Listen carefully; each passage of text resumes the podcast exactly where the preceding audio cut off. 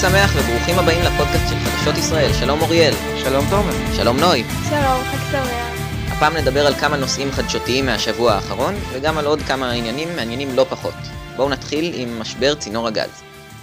בנובמבר 2019 נחתם הסכם בין טורקיה ללוב, שמגדיר את חלוקת השטח הימי בין המדינות. בעקבות ההסכם, טורקיה הגדילה את שליטתה באגן המזרחי של הים התיכון, ומנעה מישראל לפרוס את צינור הגז שמיועד לעבור דרך קפריסין ויוון, ומשם להזרים גז לאירופה.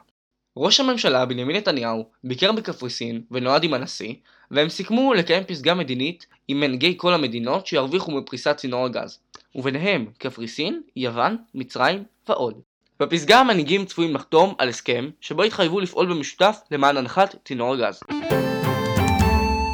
תודה אוריאל, ונעבור לנושא הבא, הפריימריז בליכוד. ביום חמישי התקיימו הפריימריז לראשות מפלגת הליכוד, והקרב בין ראש הממשלה נתניהו לגדעון סער סוער. היו מתוכננים להתקיים גם פריימריז לרשימת הליכוד לכנסת, אבל בית הדין של הליכוד החליט לבטל אותם ברגע האחרון. נתניהו צפוי לנצח את סער, אבל השאלה היא באיזה פער. ככל שהפער לטובת נתניהו יהיה גדול יותר, המעמד הציבורי שלו יהיה גבוה יותר, וזה כנראה יחזק אותו בבחירות הכלליות במרץ. אם הבחירות יהיו צמודות ונתניהו ינצח, יכול להיות שזה יפגע בו בבחירות לכנסת. אם גדעון סער ינצח, הסקרים צופים שהליכוד יקטן בכמה מנדטים, אבל גוש הימין יתחזק, ויתקרב לכיוון ה-61.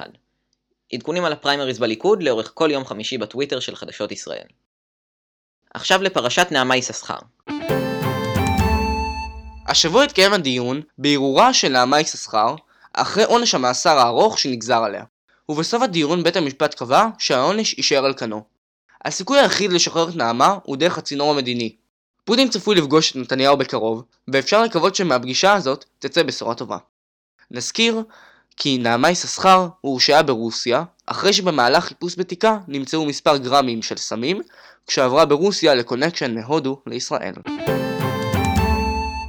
הנושא הבא שלנו, ה impeachment, האם טראמפ יודח. בית הנבחרים של ארצות הברית, הקונגרס, הצביע השבוע בעד הדחת הנשיא טראמפ, בעילה של שימוש לרעה בכוח הנשיאותי למטרה פוליטית. על פי החשד טראמפ פעל מול נשיא אוקראינה, זלנסקי, לפתיחת חקירה נגד בנו של אויב פוליטי. עניין ההדחה יגיע לסנאט שצפוי שלא להצביע בעד, אבל הליכי ההדחה בעיצומם. ועכשיו לטור של נוי כהן על חלומות וקריירה.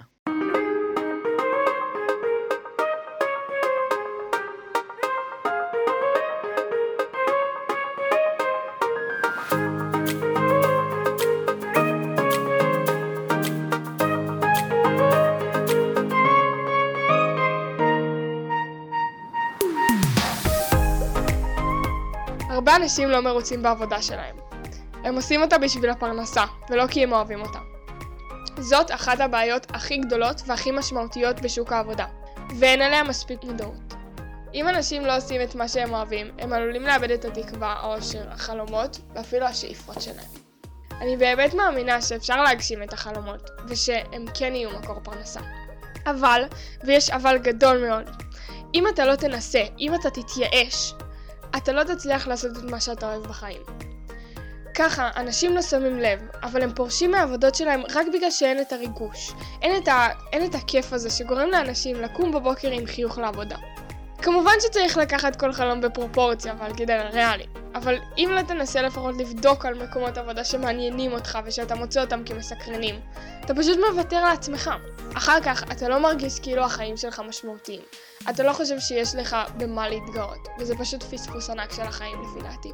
לכן, אני באמת חושבת שכל חלום צריך להסתכם כמציאות. אבל כמובן שצריך לדעת איך להגשים אותו, ורק אז אתה תהיה מאושר באמת. ועכשיו לטור של אילן וולף על כמה אנחנו שווים לפייסבוק.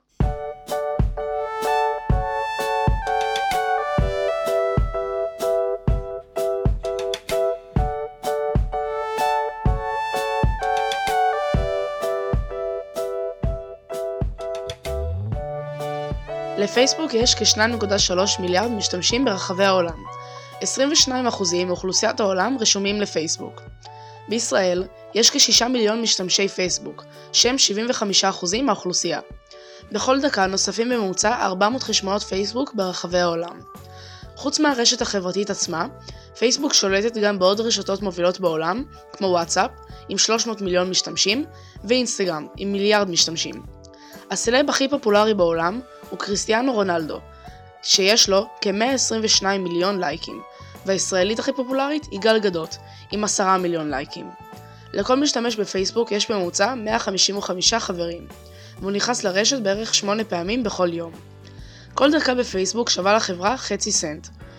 אמריקני ממוצע מבלה חצי שעה ביום בפייסבוק, כך שברבעון אחד הוא שווה לפייסבוק 26 דולר ורבע. כל המשתמשים ביחד שווים לפייסבוק 52.5 מיליארד דולר בכל רבעון, 210 מיליארד דולר בשנה. פייסבוק משתמשת בכמה רכיבים ממכרים כדי להרוויח יותר כסף. הראשון הוא הגלילה האינסופית, הפיד שלעולם לא נגמר. אתם עוברים על פוסט אחרי פוסט, ותמיד תראו עוד.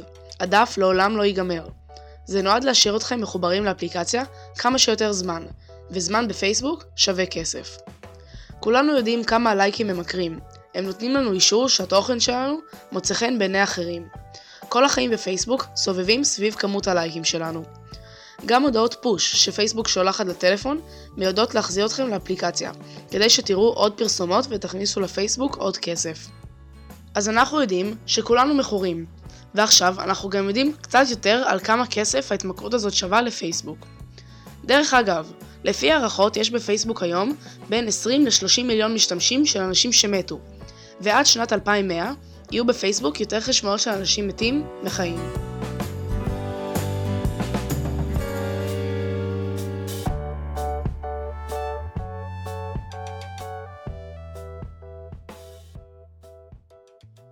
ועכשיו נוי כהן על מה קורה כשהופכים את הלחץ לחבר.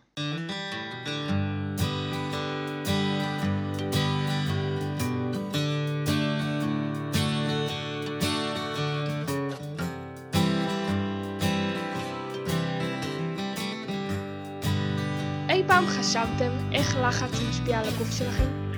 איך המוח שלכם מאבד את מה שאתם חושבים לתופעות פיזיולוגיות שקורות בתוך הגוף שלכם? נערך מחקר שקבע כי אם תיתן לעצמך להאמין שלחץ הוא דבר שלילי, זה ישפיע על הגוף שלך לרעה. בואו נתחיל מהבסיס. האדם הוא יצור חברתי בטבעו. ולכן, כשצאת בעיה, הוא מעדיף לדבר על זה, לקבל חיבוק, להוציא את הבעיה החוצה בדיבור. מה קורה כשאנחנו בלחץ? אנחנו לא יודעים מה לעשות קודם, הגוף שלנו מבולבל ובכאוס מוחלט. ולכן אנחנו צריכים קצת עזרה וייעוץ מהגוף שלנו לגבי מה כדאי לעשות כדי להרגיע את הלחץ. נערך מחקר שבו שאלו אנשים האם הם חווים לחץ, ואם כן באיזו מידה. ולאחר מכן שאלו את השאלה הבאה: האם אתם חושבים שלחץ זה דבר שלילי שמשפיע על הבריאות?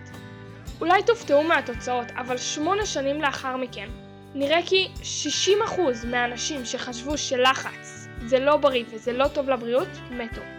לא משנה אם הם חוו קצת לחץ או כמות גדולה מאוד של לחץ. ו-100% מהאנשים שהאמינו שלחץ לא משפיע על הבריאות בשום צורה שהיא, נשארו בריאים ושלמים. מסתבר שכשאתה מקבל את הלחץ והופך אותו לחבר שלך, הגוף שלך מפריש כמות גדולה של הורמון שתפקידו לתת לאדם את הרצון לקבל חיבוק ממישהו, לדבר ולנסות להוציא את הלחץ מהמערכת בצורה היעילה והידידותית ביותר. לכן, פעם הבאה שאתם חווים לחץ, גם אם זה במידה הכי קטנה, תקבלו אותו, ותדעו שהגוף שלכם פה בשביל לעזור לכם. וכשתבינו את זה, אתם תראו שתהיה לכם הרבה יותר שלווה ונחת בחיים.